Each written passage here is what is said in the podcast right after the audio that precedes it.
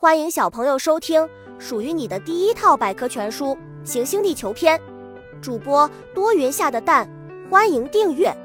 第四十二章三角洲。三角洲又称河口平原，它的形状呈三角形，所以叫三角洲。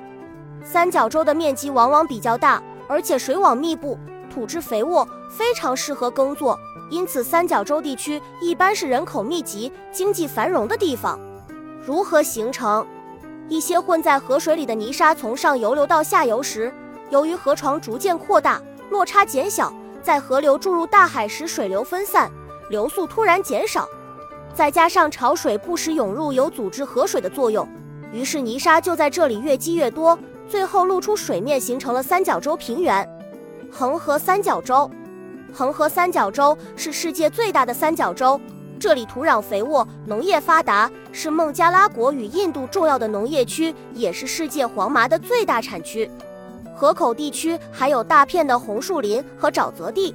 小知识：多瑙河三角洲是目前世界上保存的最完好的三角洲。